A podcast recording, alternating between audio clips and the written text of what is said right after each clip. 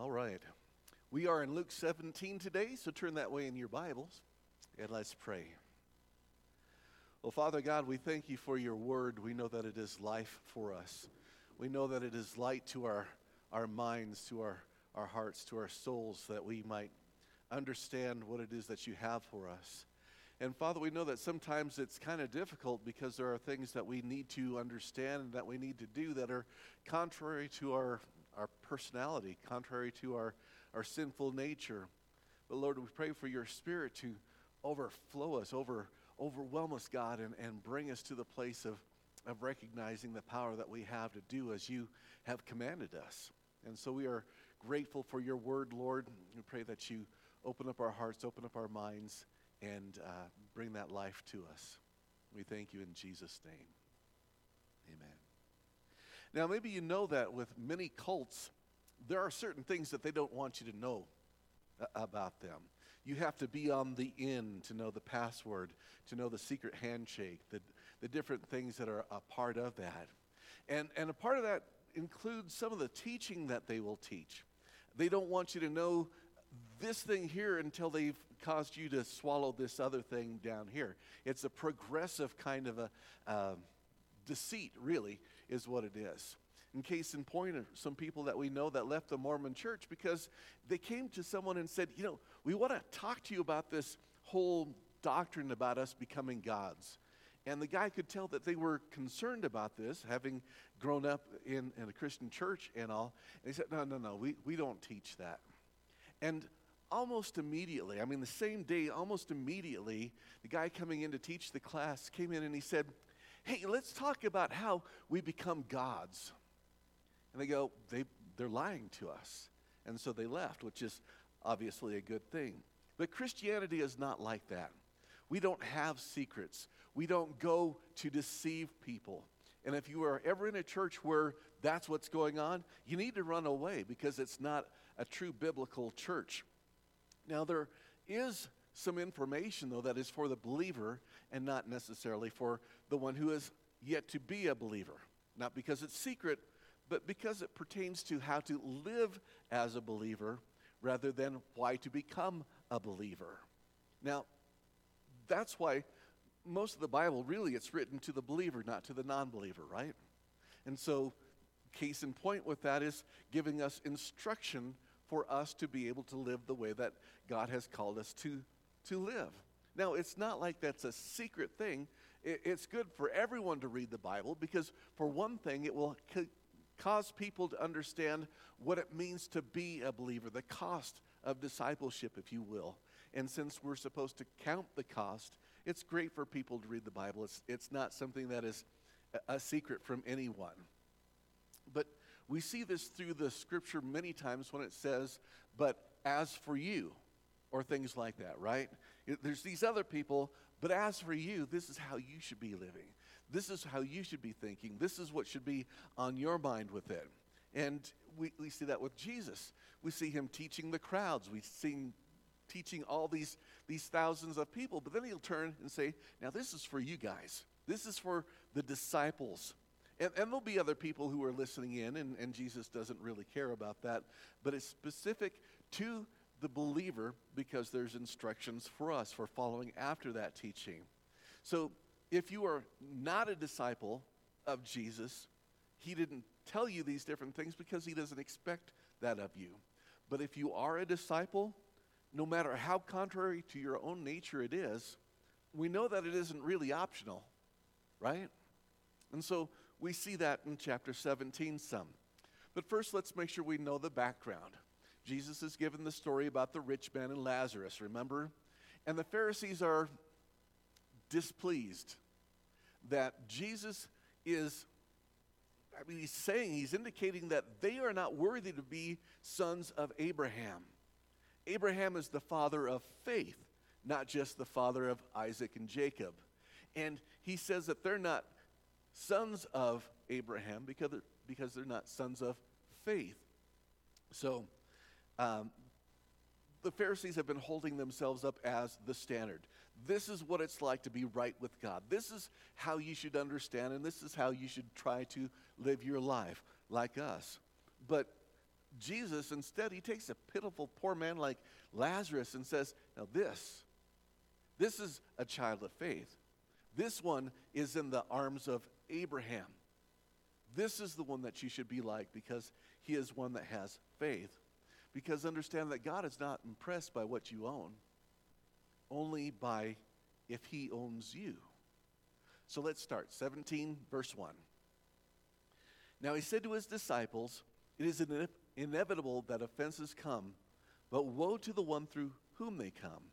It is better for him if a millstone is hung around his neck and he is thrown into the sea than that he may cause one of these little ones to sin.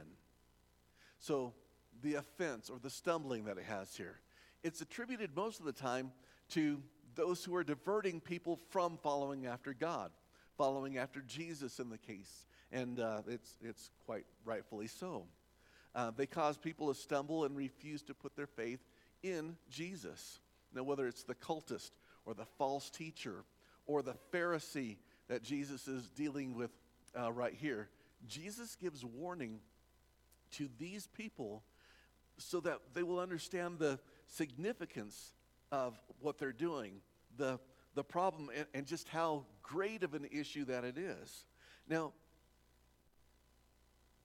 with the context that we have here, I mean, this warning that he has for, for these other people, that's great. But with the context, he's talking to the disciples. So, how do we uh, look at this with the, the viewpoint of that he is talking to the disciples, the apostles specifically, is what it's going to say a little bit later on. Because we need to know that it's instruction for the believer. We need to know that it's instruction for us right now. And he says that it's inevitable that offenses come. We know that people are going to be offended. We know that there's going to be these different things, these things that try to bring people to the place of stumbling of making it so that, that you lose faith, or in other ways, just having sin against you. And it seems pretty straightforward with that, but that the believer is so far from perfect with that. Does that shock you? Does it shock you that the, the human nature that we have, even as believers, will cause us to be uncaring and arrogant and careless and thoughtless and spiteful and mean and on and on and on, right? You get the idea with that. Well, Paul wasn't shocked by it. He lists out these, these lists of the works of the flesh and says, look, this is how you have been, but this is how that you need to be now. He said that we need to recognize our sinfulness, but that we would focus on loving one another and dying to ourselves. So he says Jesus says a millstone could be wrapped around your neck and cast you into the sea, and it would be better than causing one of these little ones to stumble.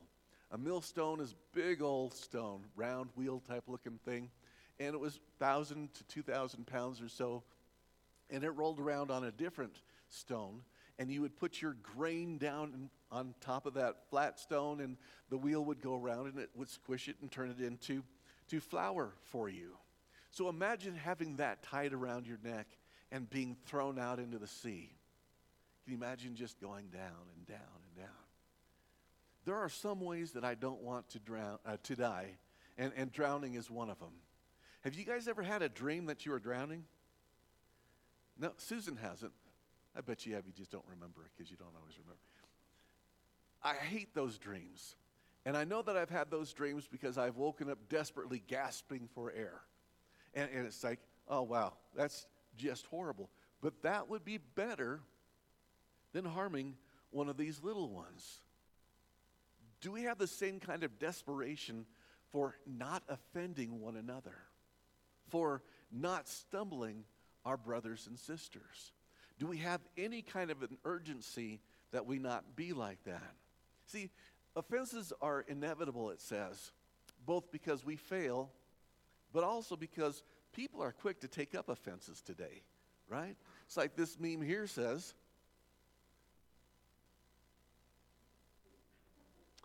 Good morning, America. What are we offended by today? Well, the list is long, isn't it?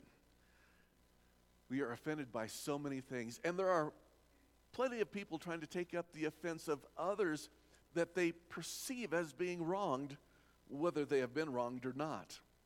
And we've, for a long time, had safe places, right? I'm in a safe place. You can't say anything to me that's going to offend me because I'm in this secret, safe place. I'm on base like we were playing freeze tag or something, right?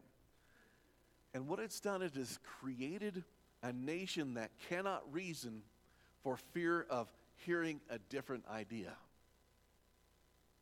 We wouldn't want that. But the greater issue for the church is that it happens within the church.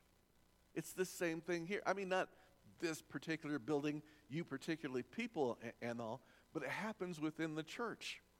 The church, we are so quick to be offended by those outside and by those inside the church.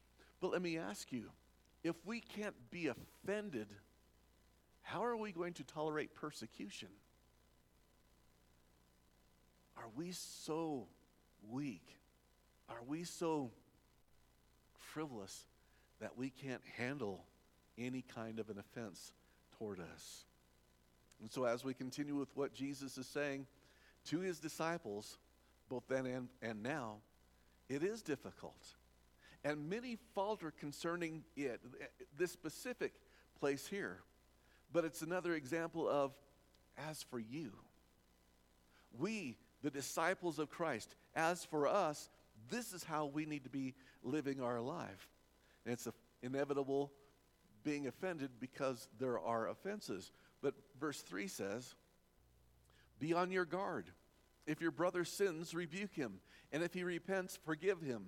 And if he sins against you seven times a day and returns to you seven times, saying, I repent, you shall forgive him.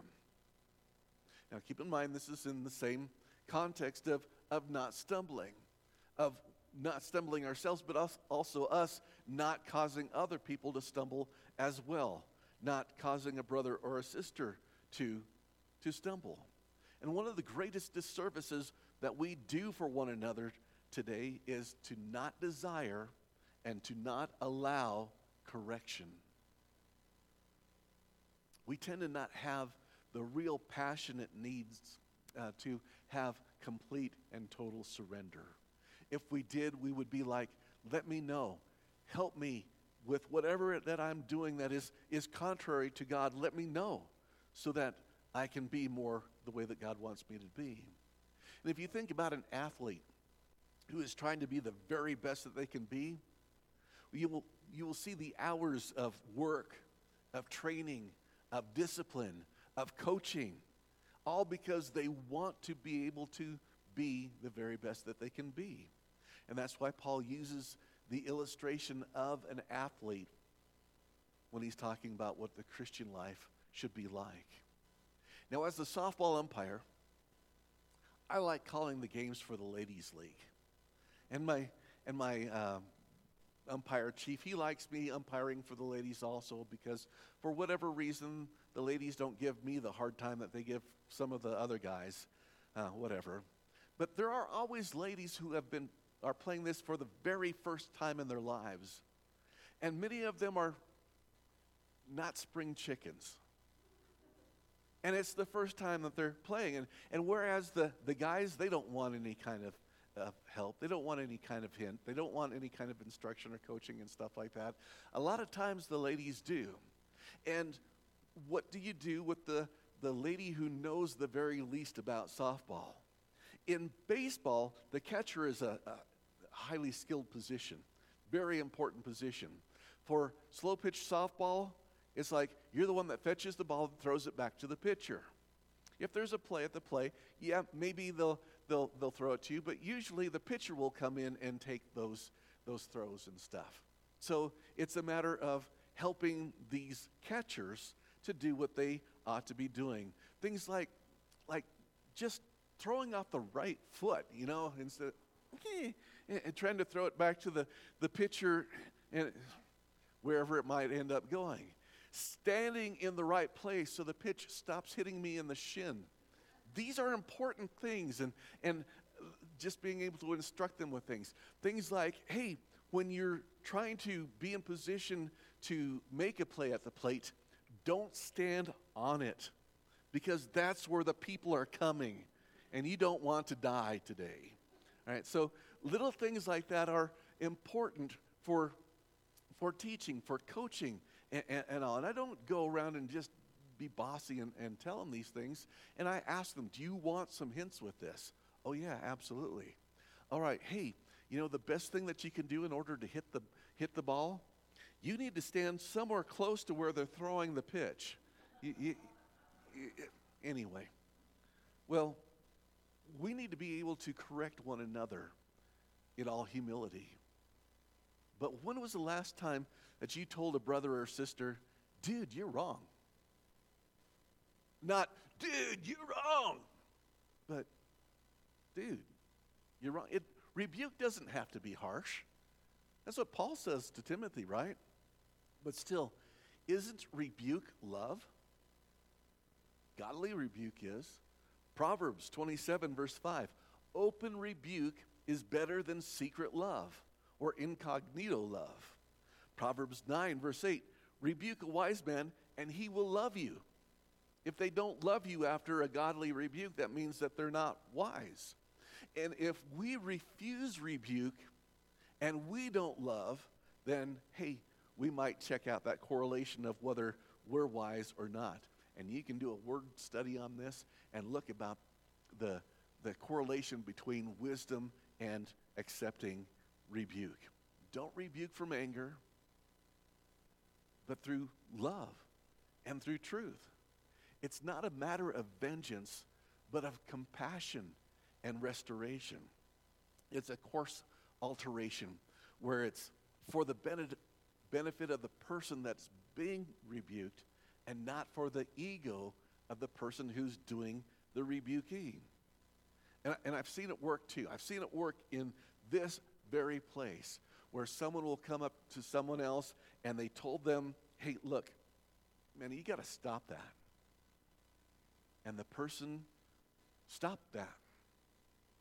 I mean, I'm proud of you for, for doing that, both for having the courage and the love to be able to speak to the person, and the other person saying, You're right. Not throwing up some kind of defense. Who are you to tell me? We want to do what God wants for us because we want to be the church the way that God wants us to be the church, right? This is how it should be. We absolutely need to keep in mind, though, the illustration from last week, though. Remember talking about the looking glass instead of the magnifying glass, about using the Word of God to, to show us that we, what we have need of, not going around looking for who we can rebuke. If somebody trespasses against you, what are you supposed to do? Well, according to the prayer that Jesus gave us, we're supposed to forgive those trespasses so that he will forgive us of our trespasses, right?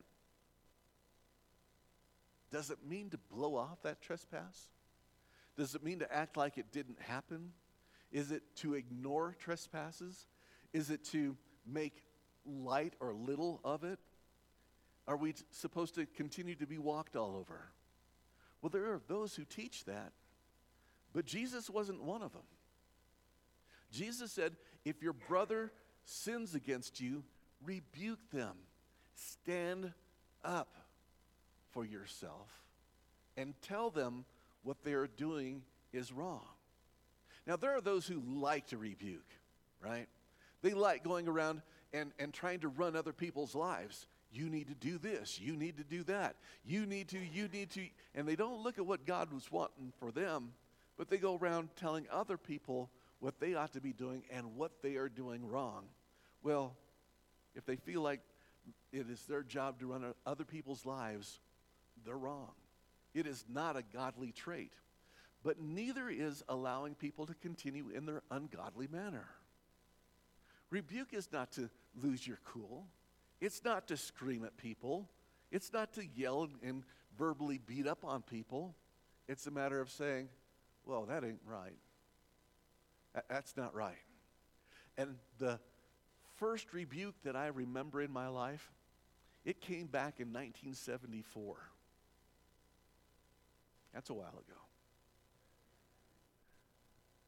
I was in junior high, my brother, who is a year older than I, we wanted to hang out with this, this group of older Christian guys.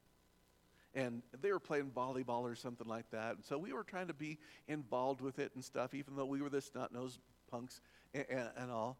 And the high school guys, they were very nice, very considerate for letting us be around there.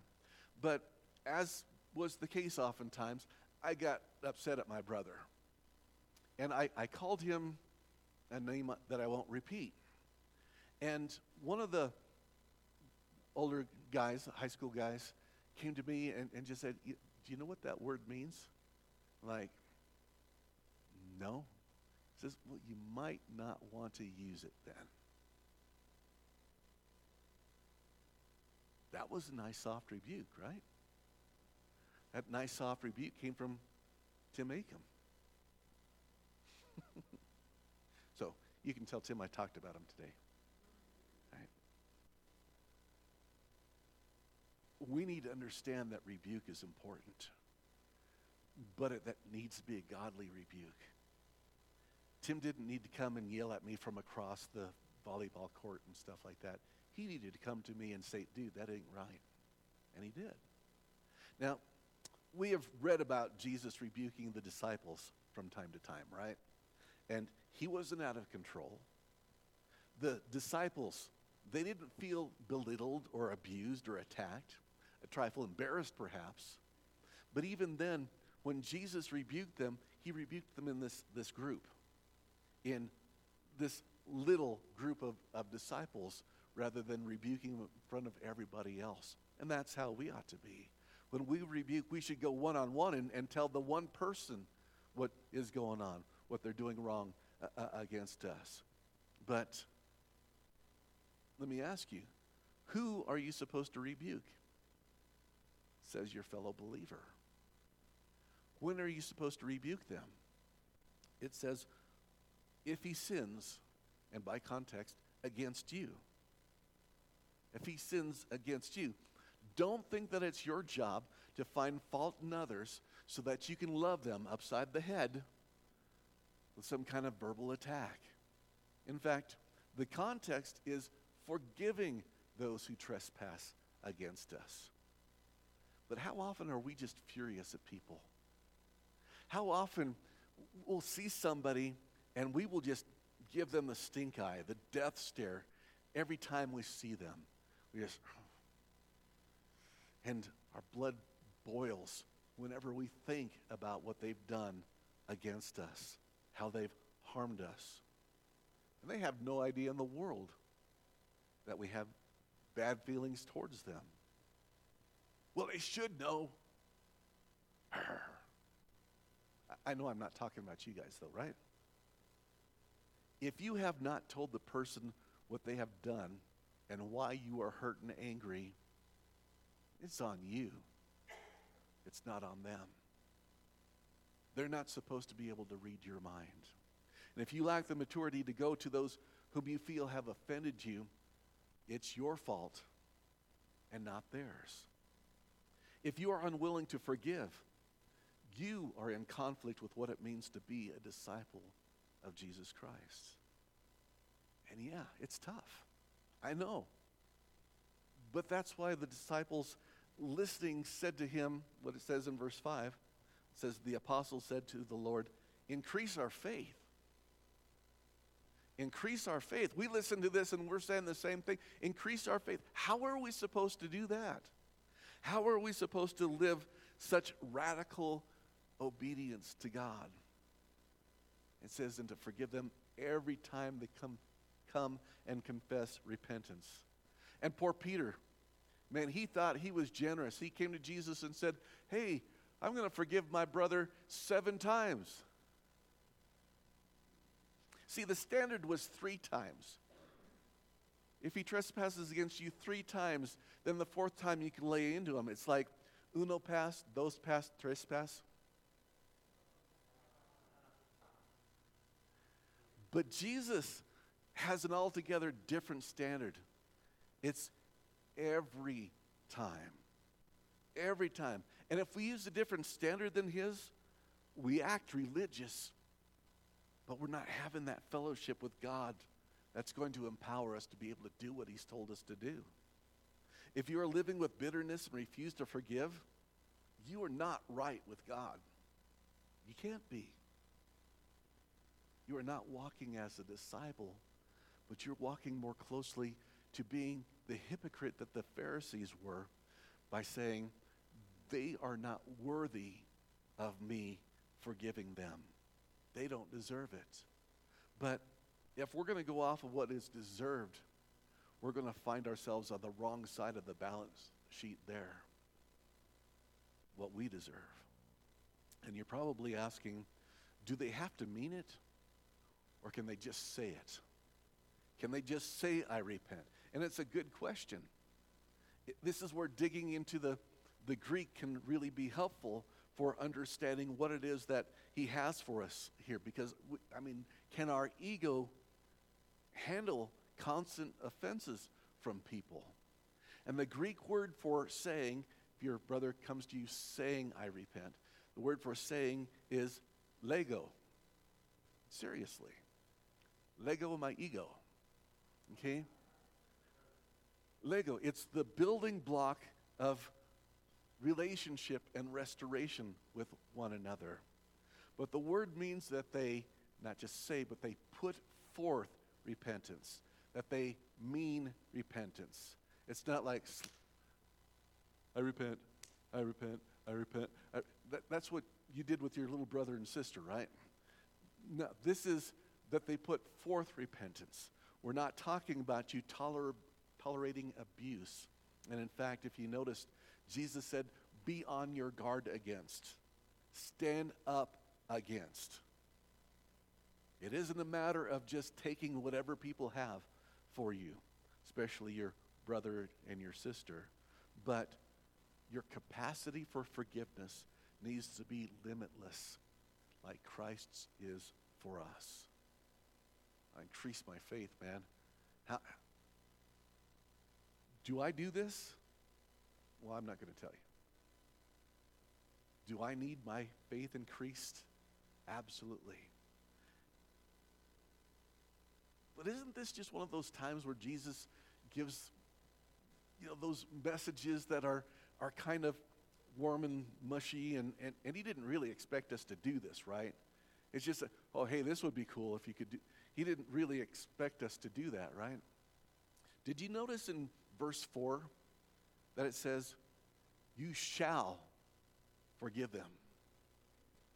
It isn't optional, it isn't a request. He doesn't prefer it. It's as if he's saying, Look, guys, you are my body.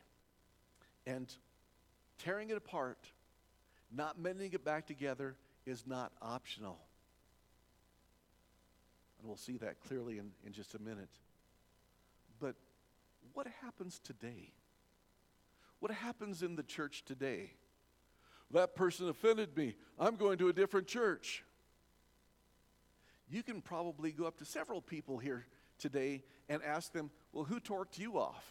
And find out why they came from a different church and why they don't do this. This is just an illustration, okay? I'm not saying that you should do that, but in fact, you don't have to ask people. They will freely give you this information. Did you know that that person offended me? Did you know that that person hurt my feelings? And, and we want to try to help with it. And so oftentimes we'll say, well, how did they do that? And we'll start the cycle of, of this gossip. But what we should do is say, oh, man, that, that's harsh. Hey, let's go and talk to that person and let's make it right. Let's restore that re- relationship that we're supposed to have. See, when we confront somebody like this, it causes us to rebuke the gossip, but it also causes us to be able to repair the division amongst the body of Christ. And I've been pastoring for almost 40 years now. And I, I can't even count the number of times when I've gone and I've talked to somebody that's left the church and I said, you know, what's, what's going on? Why did you leave? Well, that person, they made me mad. It's their fault. And so I'm leaving.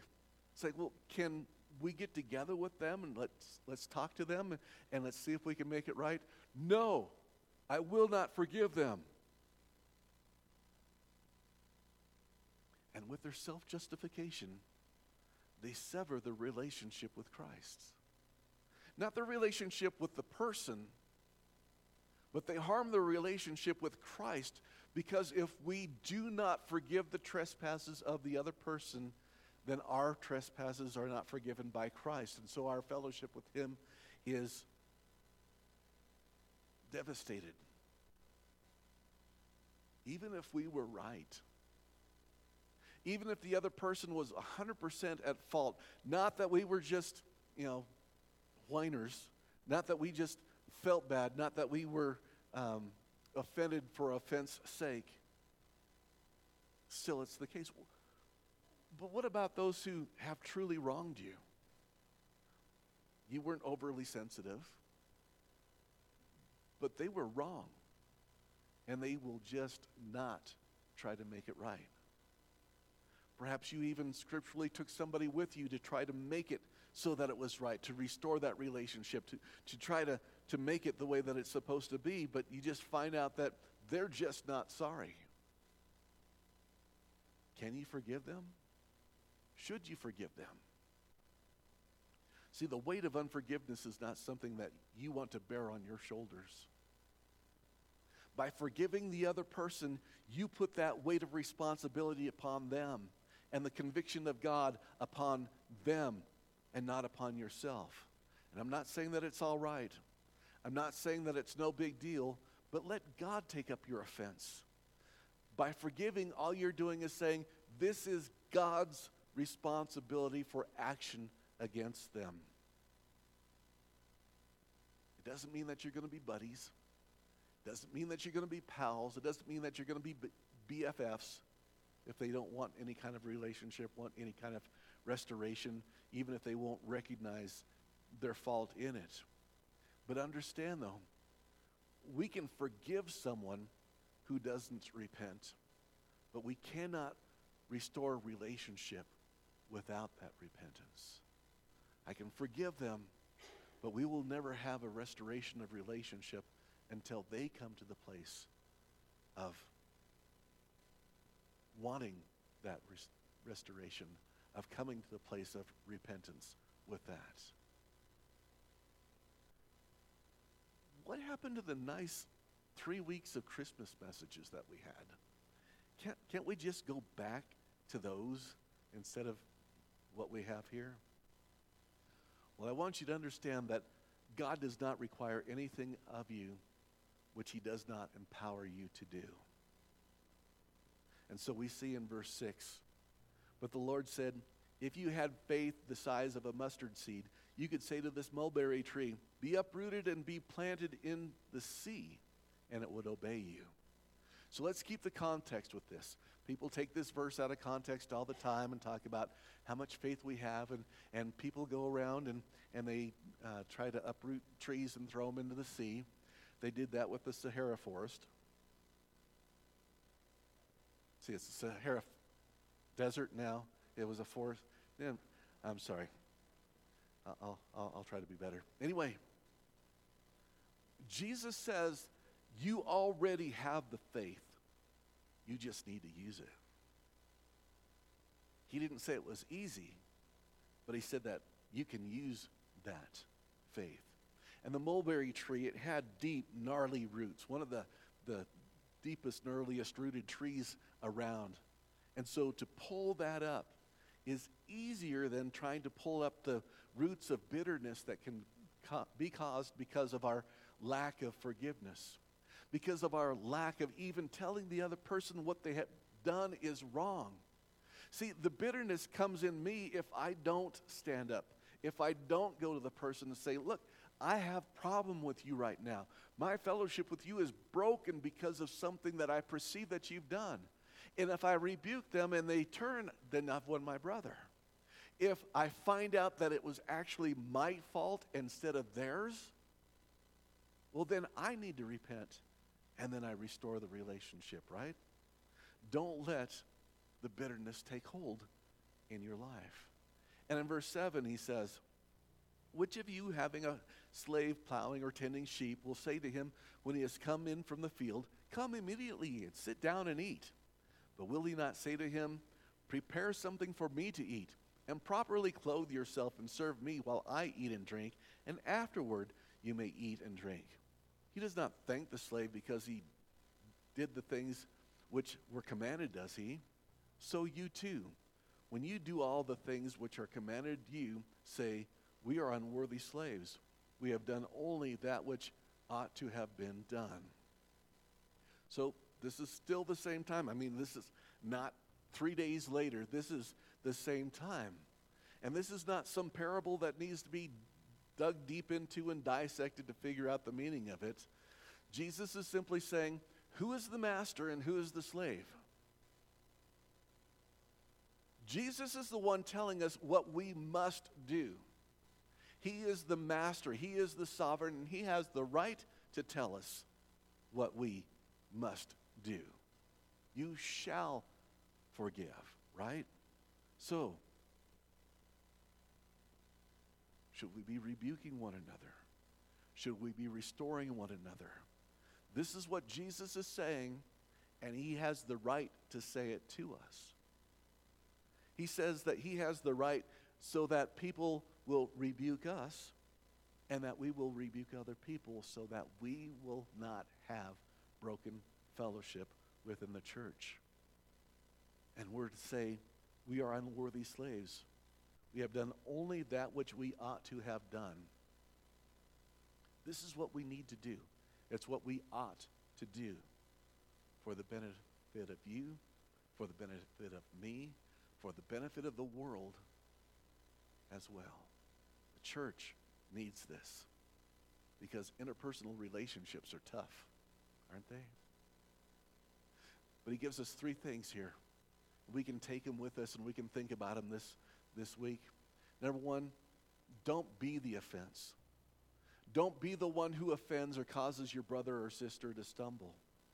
Choose others over yourself. Prefer one another in love, is the way that Paul put it. So think, be considerate. How do my actions reflect to this person here? It's like the person who won't eat meat that Paul was talking about. It's a stumbling block for them to eat meat. Paul said, if that's the case, I won't eat meat. Are we that concerned about other people? That we're concerned about how they feel? And if you screw up, more likely when you screw up, would you just confess it instead of trying to hide it? Instead of trying to justify yourself? Will you just confess it and repent over it? The second thing is to rebuke an offense. Correct the person who has, has wronged you. They need to know it so that they can change. They need to know it so that you can have your relationship restored one with another. And if you're going to rebuke me for this message, remember that Paul said not to sharply rebuke an elder. So, finally, something beneficial for being old. That's a good thing. But we need to understand that Jesus is telling us this so that the power of the church might be as it should be because the Spirit of the living God is flowing through us so that we can affect the world as well. And the third thing is forgive any offense. Is there an offense that you haven't been able to get over? Whether people here, whether people otherwhere, uh, other places, elsewhere? We need to forgive whatever offense has come against us. And it's not easy. It takes faith. It takes trusting obedience. But Jesus said that by this you prove that you are my disciples. And by your love, you prove to the world that you are my disciples. When we are different from the world, the world will take notice. But right now, as for us, are we really different than how the world treats one another? It's very clear. We rebuke to restore. So be willing to be rebuked and be willing to have restoration of any relationship that is wrong. So take that with us this week. And I do say us this week because it's what the church needs to be. And we are the church. Let's pray. Father God, this is, this is very difficult. It's, it's a hard thing for us to, to listen to because it, it deals with wrongs done to us. It, it deals with the, the depth of our hearts that are, are sometimes hurt and destroyed by other people, but, but you make it very clear that this is what you require of us, that it isn't optional. And so I pray that we would come to you for the power to be able to forgive, the love to be able to forgive. God, restore relationships within the body of Christ, not just this group here, but within the body of Christ, God. We want to be right with you, and we want our relationship with you restored by forgiving and being forgiven. Be with us this week, Lord. Through your Spirit, make us more like you. We thank you in Jesus' name. Amen. Amen. Well, Lord bless you guys.